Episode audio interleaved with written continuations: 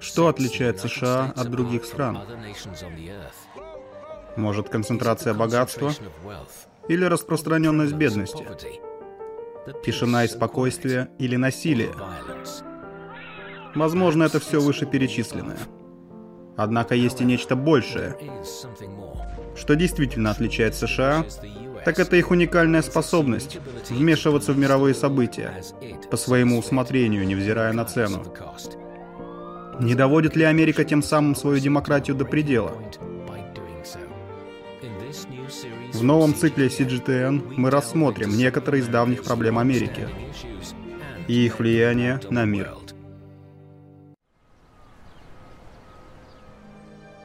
Ель – мечта любого студента в любой точке мира. Этот элитный вуз расположен в городе Нью-Хейвен, население которого составляет 150 тысяч человек. Однако, согласно отчету ФБР, за 2019 год Нью-Хейвен входит в 6% американских городов с самым высоким уровнем преступности, а четвертая часть его населения живет за чертой бедности. Именно здесь, на этой парковке, начался кошмар для плотника Эрнеста Пегана. В феврале 2007 года полиция арестовала его в этом здании, где он в то время работал. Он обвинялся в том, что месяцем ранее застрелил одного человека и ранил другого возле бара. Вы находитесь среди худших из худших. Всем, кто был рядом со мной, грозило пожизненное заключение, серьезные преступления. Все могло случиться в любую минуту. Пеган настаивал на своей невиновности. Несмотря на отсутствие прямых доказательств, таких как использованное оружие или отпечатки пальцев, Пегану были предъявлены обвинения в убийстве и незаконном хранении оружия. Если бы его признали виновным, он мог бы рассчитывать на тюремное заключение сроком не менее 60 лет. Пегану нужен был адвокат для защиты, но он не мог позволить себе оплатить судебные издержки в десятки тысяч долларов. Согласно американскому законодательству, суд обязан назначить бесплатного адвоката для подозреваемых по уголовным делам, которые не могут позволить себе нанять юриста. Этот назначенный судом адвокат известен как государственный защитник. Однако Пеган не доверял подобным бесплатным услугам. Все наше общество не доверяло государственным защитникам. Если ты не платишь адвокату, ты не выиграешь. Государственные защитники нанимаются государством, так же, как и прокуроры. Они работают вместе, чтобы вы получили тюремный срок. В США государственные защитники в дефиците. В среднем по стране на рассмотрение каждого уголовного дела они тратят не более 12 часов. В городах с более высоким уровнем преступности еще меньше. В Новом Орлеане, штат Луизиана, это время составляет всего 7 минут. Если в государственной защите на одного адвоката приходится по 400-500 уголовных дел, Абсолютно невозможно сделать так, чтобы все эти дела были адекватно рассмотрены. Поскольку государственные защитники зачастую слишком заняты, чтобы собирать доказательства от имени своих клиентов, многие уголовные дела решаются путем заключения сделки со следствием. Представители обвинения и защиты спорят не о вине или невиновности подсудимого, а о сроках тюремного заключения, которые он или она будет отбывать. Сделки со следствием считаются эффективными, потому что они занимают меньше времени и закрывают больше дел. Пегану не предоставили государственного защитника. В течение нескольких дней его держали в исправительном учреждении, но он упорно сопротивлялся давлению и отказался признать себя виновным. Это довольно необычно. Они три дня пытались заставить Пегана признать вину. Но он отказывался это делать. Тот факт, что он выдержал этот принудительный допрос в течение трех дней, говорит о том, что он вполне может быть невиновен. Отстаивая свои права, Пеган выиграл время, необходимое для сбора доказательств его невиновности. В конце концов выяснилось, что полиция намеренно манипулировала показаниями против него. После того, как его продержали в тюрьме более года, он наконец-то вновь обрел свободу. Я сидел в тюрьме вместе со многими другими невиновными людьми, которые, по сути, оказались там лишь в силу обстоятельств. Полиция не заботится о справедливости. Для них важно только побыстрее закрыть дело. Пегану одновременно и повезло, и не повезло, поскольку хотя его и лишили свободы на год, по крайней мере, в итоге он был оправдан. По данным Министерства юстиции США, 80% обвиняемых по уголовным делам на уровне штатов пользуются услугами назначенных судом государственных защитников, поскольку они не могут позволить себе услуги адвоката. И 80% этих обвиняемых в конечном итоге признают свою вину и отбывают тюремный срок в результате сделки со следствием. Такой Такое произвольное содержание под стражей совершенно очевидно является основным фактором роста числа заключенных. США занимают первое место в мире по количеству заключенных и имеют самый высокий уровень лишения свободы на душу населения. При населении всего в 5% от мирового на США приходится почти четверть всех заключенных в мире. Эта ситуация особенно сильно бьет по афроамериканскому сообществу. Несмотря на то, что афроамериканцы составляют всего около 10% населения США, среди заключенных их доля достигает 30%. При столь огромном количестве заключенных лишение свободы стало прибыльным бизнесом.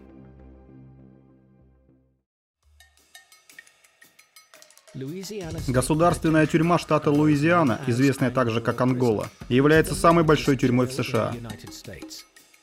Тюрьма Ангола была основана в 1880 году на месте рабовладельческой плантации. Территория тюрьмы занимает площадь, равную Манхэттену. В ней содержится около 6 тысяч заключенных. Большинство из них ожидают смертной казни или отбывают пожизненное заключение. Четверо из пяти заключенных в этой тюрьме – афроамериканцы. Как ни странно, заключенные, которые отбывают здесь срок, должны иногда выступать перед публикой. Ежегодно, каждые выходные в октябре в тюрьме Ангола проводится Родео. Большинство участвующих в нем ковбоев – заключенные. Оно открыто для широкой публики. И билет на такое Родео стоит 20 долларов. В Анголе проводится самое продолжительное и самое известное тюремное Родео в стране. И да, это очень похоже на римские бои гладиаторов.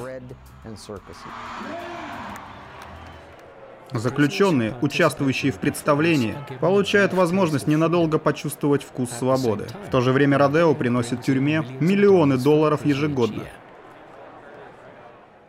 Артур Рид в свое время был лидером местной банды. Он отбывал многочисленные тюремные сроки за покушение на убийство и торговлю наркотиками. Издевательство, избиение, убийство.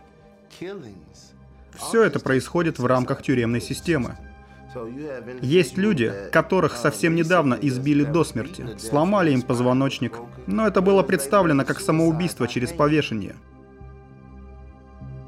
За годы своего заключения Рид привык к тюремному насилию. Но что его действительно потрясло, так это связь между тюрьмами и рабством, которая, как он думал, давно канула в лету. Рид понял, что происходящее в тюрьме Ангола было ничем иным, как современной формой рабства – в 1865 году, после окончания гражданской войны в США, была принята 13-я поправка к Конституции США. И хотя официально она отменила рабство, в ней же содержался главный источник двусмысленности. Тринадцатая поправка – один из самых сложных актов в истории нашей страны, потому что, с одной стороны, она объявила рабство вне закона, но с другой она объявила рабство вне закона серьезной лазейкой, то есть за исключением наказания за преступление. По сути, она узаконила рабство в контексте тюремного заключения.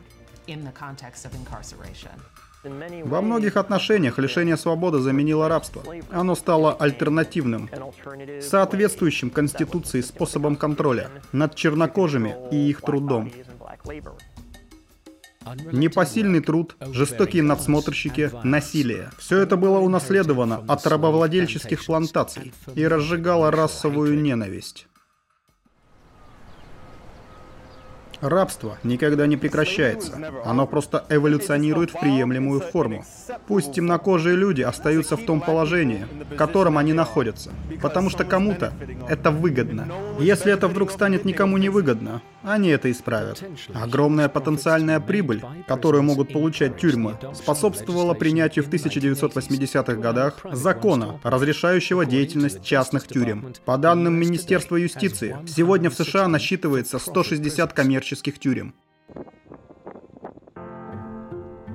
Меня зовут Фрэнк Смит. Последние 20 лет я довольно успешно борюсь с коммерческими тюрьмами.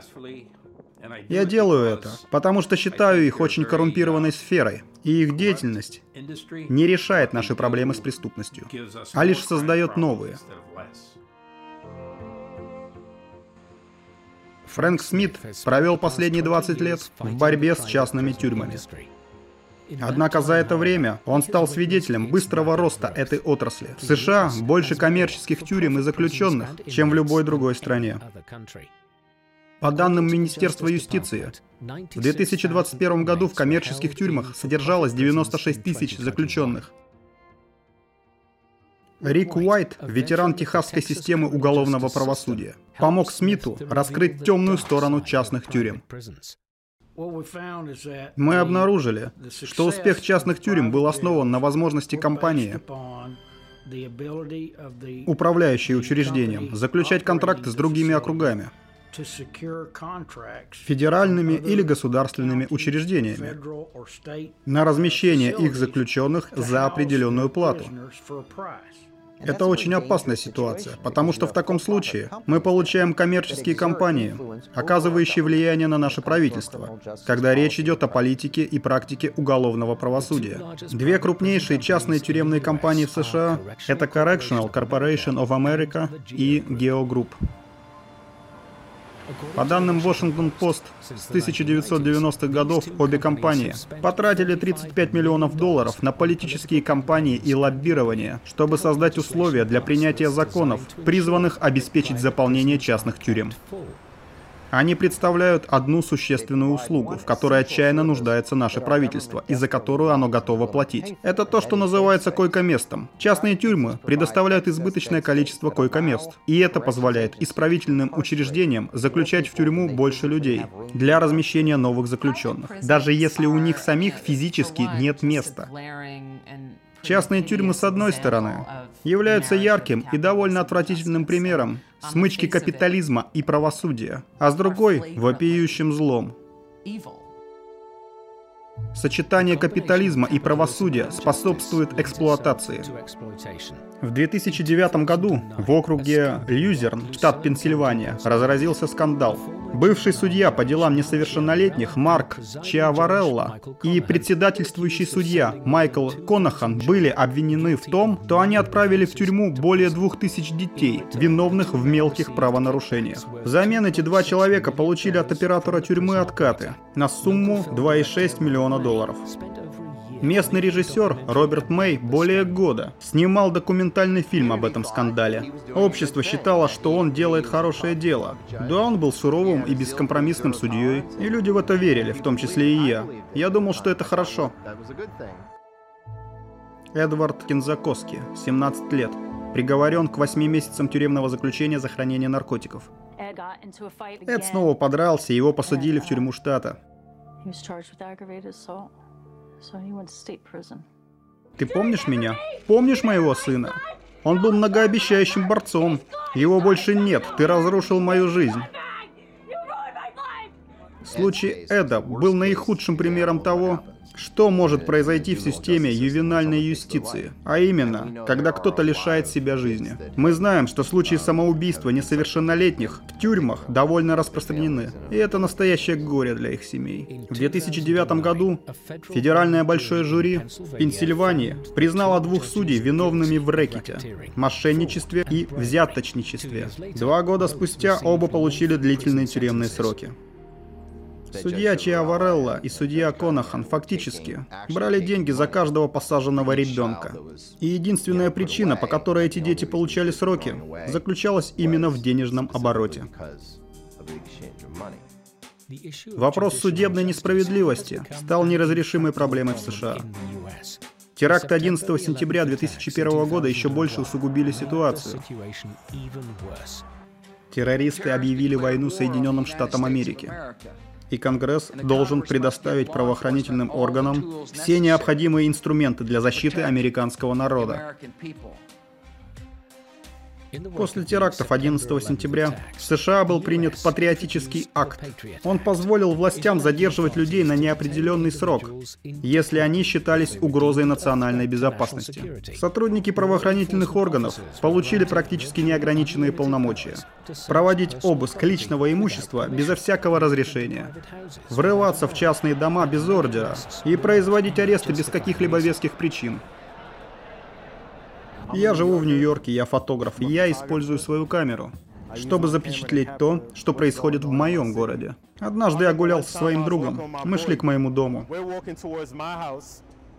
И вдруг я услышал щелчок курка. Я сразу подумал, что это ограбление. Что мне было делать? Бежать? Я обернулся. А сзади стояла группа полицейских с оружием в руках. Сольвейк был напуган тем, что полиция может арестовать или даже застрелить его по сфабрикованному обвинению. Сотрудники правоохранительных органов США произвольно нарушают права не только американских граждан, но также и жителей зарубежных стран. После терактов 11 сентября под предлогом войны с терроризмом США создали так называемые черные тюрьмы в более чем 50 странах и регионах, где они применяли пытки для получения признаний от незаконно удерживаемых подозреваемых в терроризме. К подобным тюрьмам относится тюрьма Абу-Грейб в Ираке и тюрьма Баграм в Афганистане. Но объектом самой широкой международной критики стала тюрьма, построенная США в Гуантанамо на Кубе. Заключенным, в основном из стран Ближнего Востока и Африки, не предъявлялись обвинения и не выносился приговор. Они не имели доступа к адвокатам или судебным разбирательствам и не знали, когда смогут вновь обрести свободу. Среди них был гражданин Мавритании Мохаммед Ульт-Слахи. Первые 70 дней мне не давали спать. 70 дней. Меня схватили только потому, что мой двоюродный брат был другом сына Усама бен Ладена.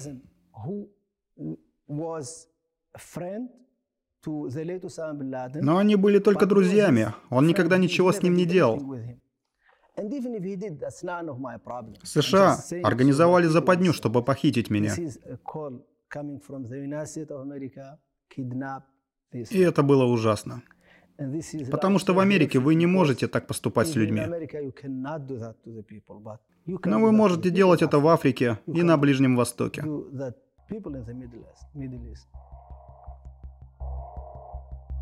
Мохаммед Ульт-Слахи содержался в Гуантанамо в течение 14 лет. В 2005 году он написал о своем тюремном опыте. Спустя годы, когда книга «Дневник Гуантанамо» была опубликована, она мгновенно стала бестселлером.